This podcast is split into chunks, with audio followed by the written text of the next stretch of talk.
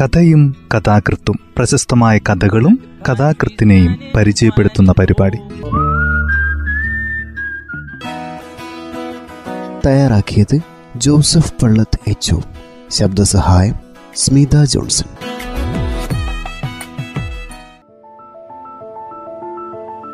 കഥയും കഥാകൃത്തും എന്ന ഈ പരിപാടിയിൽ ഇന്ന് യു കെ കുമാരന്റെ പാലം എന്ന ചെറുകഥയാണ് പരിചയപ്പെടുത്തുന്നത്. കഥ ഇങ്ങനെ ആരംഭിക്കുന്നു.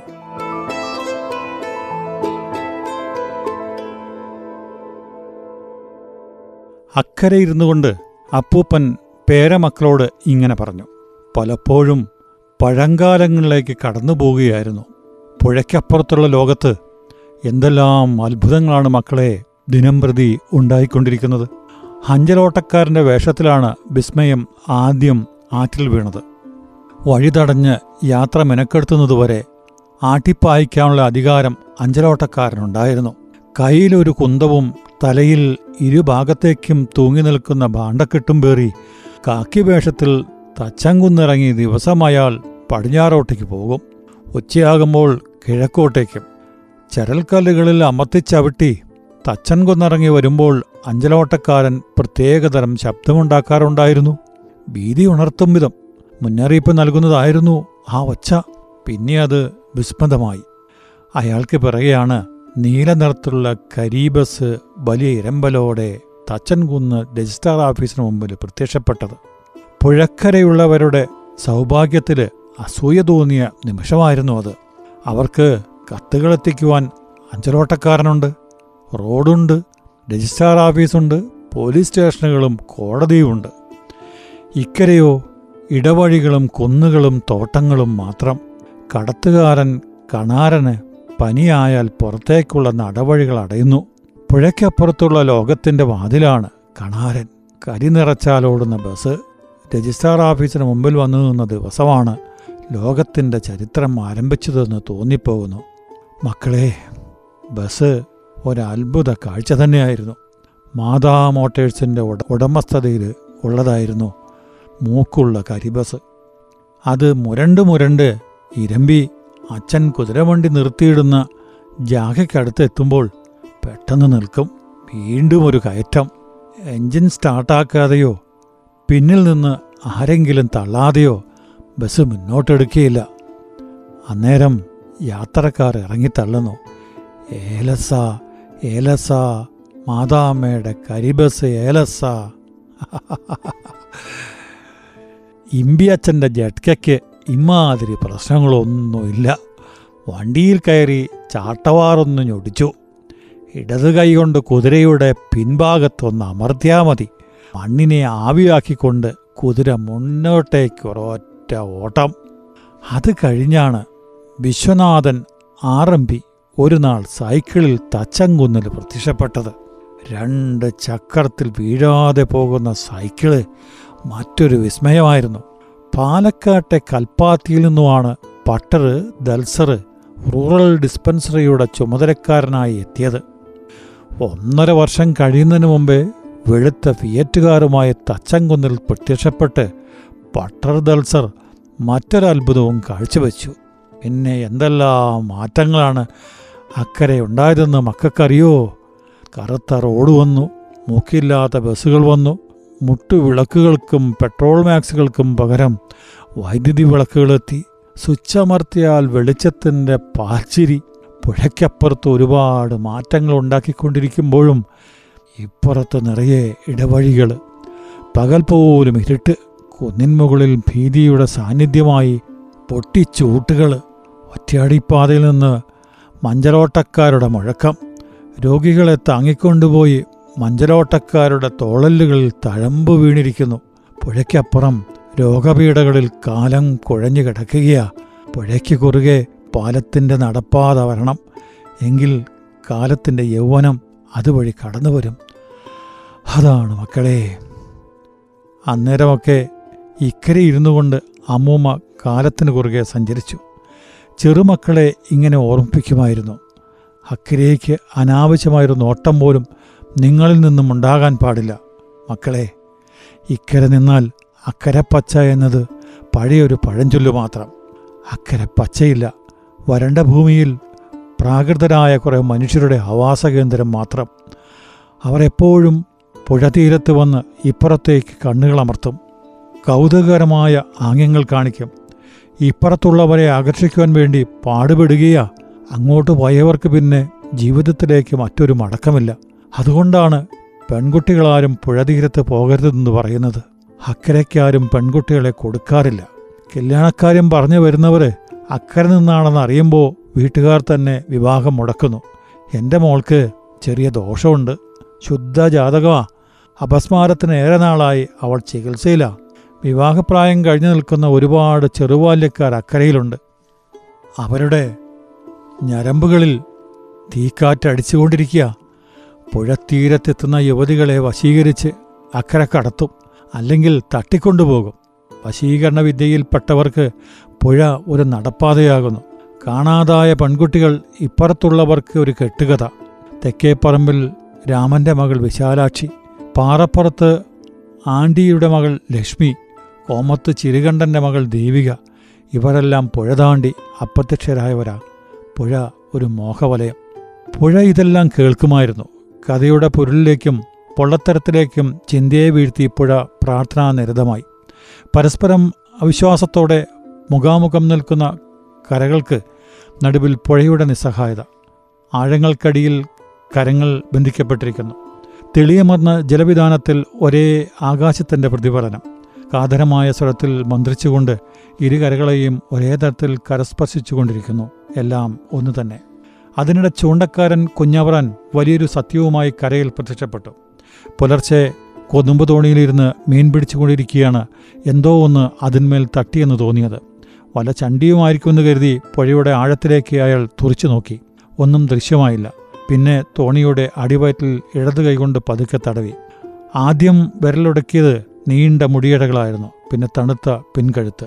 എന്റെ റബ്ബേ ഇതൊരു മയ്യത്താണല്ലോ എന്ന് ഉള്ളിൽ ആർത്തു വിളിച്ചുകൊണ്ട് കുഞ്ഞവറാൻ പുഴയിൽ നിന്ന് ചൂണ്ട വലിച്ചെടുത്ത് കരയിലേക്ക് തോണി ആഞ്ഞു തുഴഞ്ഞു. അപ്പോഴേക്കും നേരം പുലർന്നിരുന്നു. മഞ്ഞിന്റെ വെളുത്ത പാളികളും ജലവിധാനവും കൂടിച്ചേരുന്ന രേഖയിലെവിടെയോ ഒരു ശവം പതുക്കെ പതുക്കെ ഇളകിക്കൊണ്ടിരിക്കുന്നു. അതൊരു പെണ്ണാണല്ലോ എന്ന് നിരൂപിച്ചുകൊണ്ട് കുഞ്ഞവറാൻ രജിസ്ട്രാർ ഓഫീസിനടുത്തേക്ക് ഓടി. പിന്നെ ഇരുകരകളിലും അണിനിരുന്ന ഉന്മാദരായ ജനക്കൂട്ടത്തിന്റെ ആരവം. ശവം കരയിലേക്ക് അടുക്കരുതേ എന്നാണ് പ്രാർത്ഥന. ശവം അനർത്ഥത്തിന്റെ സൂചനയാണ്. അത് കരയിലേക്ക് അടുക്കാതിരിക്കാൻ മൺകട്ടകളും കല്ലുകളും മരക്കൊമ്പുകളും ശവത്തിന് നേരെ എറിഞ്ഞുകൊണ്ടിരുന്നു. ഒരേറ് കൊള്ളുമ്പോൾ ശവം അപ്പുറത്തേക്ക് തിന്നും. മറ്റൊരേറ് കൊള്ളുമ്പോൾ ഇപ്പുറത്തേക്ക്. ഓരോ ഭാഗത്തേക്ക് ശവം നീങ്ങുമ്പോഴും ഇരു കരകളിൽ നിൽക്കുന്നവർ വിമ്പ് പറച്ചിലും വെല്ലുവിളികളും നടത്തിക്കൊണ്ടിരുന്നു. കോപാവേശത്തിൽ പുഴയിൽ ചാടിയിറങ്ങി മറുകര പറ്റി അപ്പുറത്തുള്ളവരെ ആക്രമിക്കാനും ചിലർ മുതിർന്നു. എന്നാൽ അതിനിടെ വലിയൊരു ഒഴുക്ക് വന്ന് ശവത്തെ താഴേക്ക് വലിച്ചു കൊണ്ടുപോയി. ശവം അപ്രത്യക്ഷമായപ്പോൾ ഇരുകരകളിലും വിജയാരവം ഉയർന്നു. കുഞ്ഞവറാൻ പിന്നെ കുറേ നാൾ മീൻ പിടിക്കാൻ പോയില്ല. അവന്റെ കൺവെട്ടത്തുകൂടെ ജലവിധാനത്തിൽ അപ്പോഴും ഒരു ശവം ഒഴുകിക്കൊണ്ടിരിക്കുകയാണ്. വിരൽത്തുമ്പുകളിൽ ശവത്തിന്റെ തണുപ്പ്. ജഡം അപ്രത്യക്ഷമായപ്പോഴാണ് ആരുടേതാണെന്ന് ഇരുകരകളിലുമുള്ളവർ ആലോചിച്ചത്. അപ്പുറത്തുള്ളവർ തല്ലിക്കൊന്ന് പുഴയിലിട്ടതാണെന്ന് ഇരുപക്ഷവും ആരോപിച്ചു. അവിഹിത ഗർഭം ധരിച്ച ഒട്ടേറെ പെൺകുട്ടികളുടെ പേരുകൾ രണ്ടു കൂട്ടർക്കും പറയാനുണ്ടായിരുന്നു. അതിലൊരു പെൺകുട്ടി ശവമായി. കുറേ നാളത്തേക്ക് അവർ അത് പറഞ്ഞ് നടന്നു. പിന്നെ അത് മറന്നു.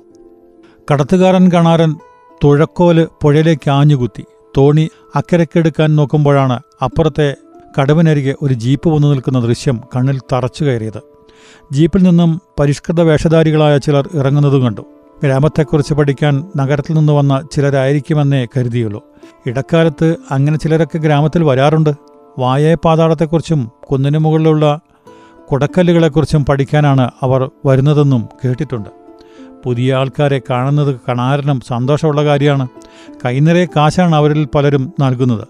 എന്നാൽ ജീപ്പിൽ നിന്നും ഇറങ്ങിയവരെ കണ്ടപ്പോൾ തോണിക്കൊമ്പിലിരുന്ന് അപ്പുറത്തേക്ക് നോക്കിയിരുന്ന ചെറിയക്കൻ പറഞ്ഞു അതൊരു നല്ല നിമിത്തമല്ലല്ലോ കാണാറാ നിനക്ക് എന്തേ? നിന്റെ കാലം അടുത്തു എന്ന് തോന്നുന്നു. ഒന്ന് തെളിച്ച് പറ ചെറിയക്ക. ഏറിയ കാലം നിനക്കിങ്ങനെ തുഴയാൻ പറ്റുമെന്ന് തോന്നുന്നില്ല എന്ന് തന്നെ സാരം. പാലത്തിന് സ്ഥലം നോക്കാൻ വന്ന ഉദ്യോഗസ്ഥന്മാരാ ഓര്. കഴിഞ്ഞ ദിവസമോ തച്ചംകുന്നി ചെന്നപ്പോൾ ഞാൻ കേട്ടിരുന്നു ഇവിടെ പാലം വരാൻ പോവുകയാണെന്ന്. അത് കേട്ടപ്പോഴേ കണാരന്റെ കൈകൾ തളർന്നു. കഴുക്കോൽ വഴുതിപ്പോവാതെ എങ്ങനെയോ അമർത്തിപ്പിടിച്ചു. പുഴയിലെ ജീവിതം അവസാനിപ്പിക്കാൻ പോകുന്നു. ഓർമ്മ വച്ച നാൾ മുതൽ കടവിലായിരുന്നു ജീവിതം. പിന്നെ പുഴയ്ക്കുമീതെയുള്ള നിത്യയാത്ര. പാലം വരുന്ന കാര്യം തോണിയിലുള്ളവർ വലിയ ആഹ്ലാദത്തോടെയാണ് സ്വീകരിച്ചത്. അച്ചാച്ചന്മാർ കഥകളിലൂടെ പറഞ്ഞ പാലം പുഴയ്ക്ക് കുറുകെ യാഥാർത്ഥ്യമാകുന്നു. അവർക്ക് ആഹ്ലാദം അടക്കി വെക്കാൻ കഴിഞ്ഞില്ല. കടും നീല നിറത്തിന് മുകളിൽ തോണി ചാഞ്ചാടാൻ തുടങ്ങി. തോണിയിലേക്ക് വെള്ളം അടിച്ചു കയറുന്നത് കണ്ടിട്ടും കണാരൻ ക്ഷോഭിച്ചില്ല. എല്ലാവരും മുങ്ങിച്ചാകട്ടെ.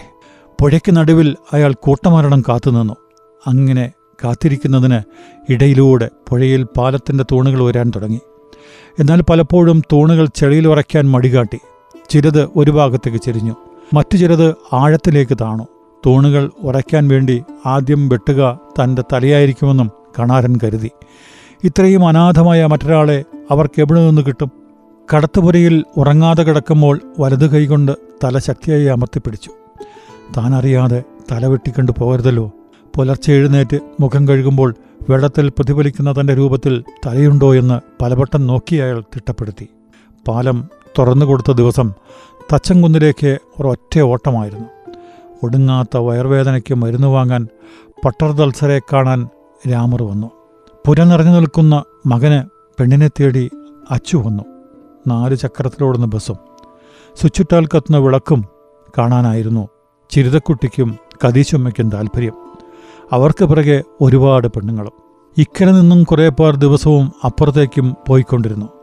അമ്മൂമ്മമാർ പറഞ്ഞു പറഞ്ഞ് പൊലിപ്പിച്ച കഥകളിലൂടെ പൊരിൽ തേടിക്കൊണ്ടുള്ള യാത്രയായിരുന്നു അത്. ഇടവഴികളിലെ ഇരുട്ടിൽ ഒരുപാട് നിഗൂഢതകൾ. കുന്നുകളിൽ അങ്ങിങ്ങായി നിൽക്കുന്ന കുടക്കല്ലുകൾക്ക് കീഴെ അമൂല്യങ്ങളായ നിക്ഷേപങ്ങൾ.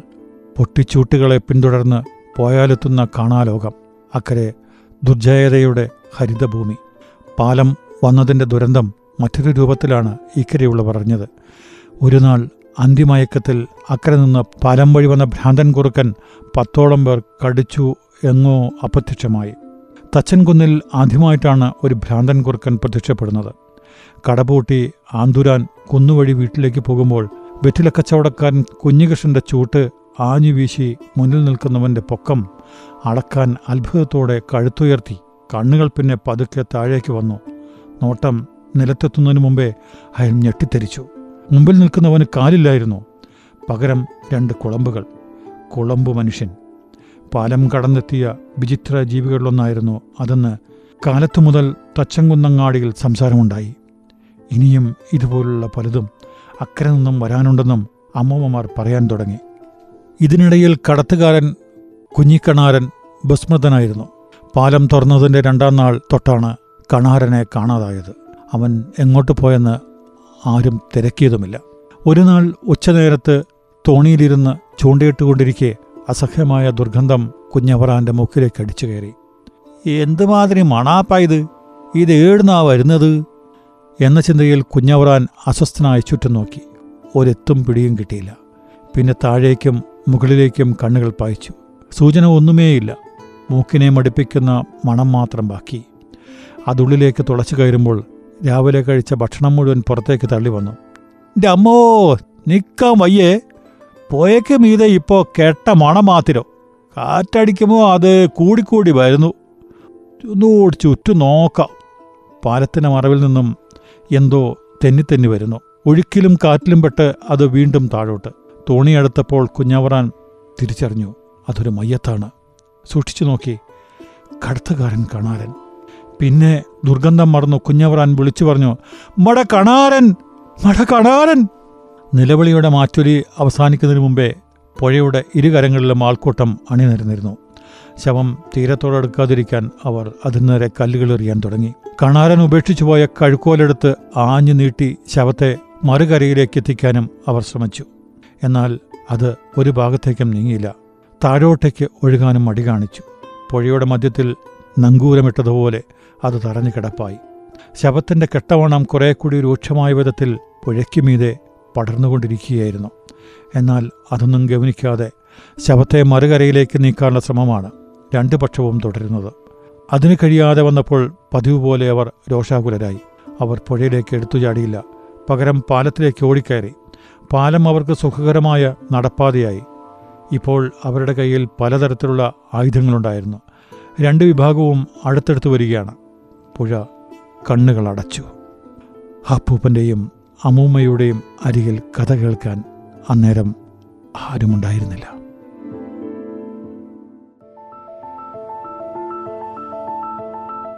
കഥ ഇവിടെ അവസാനിക്കുന്നു.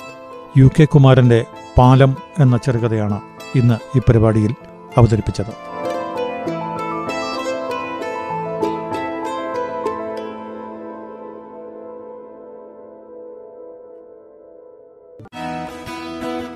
തയ്യാറാക്കിയത് ജോസഫ് പള്ളത്ത് എച്ച് ഒ. ശബ്ദസഹായം സ്മിത ജോൺസൺ.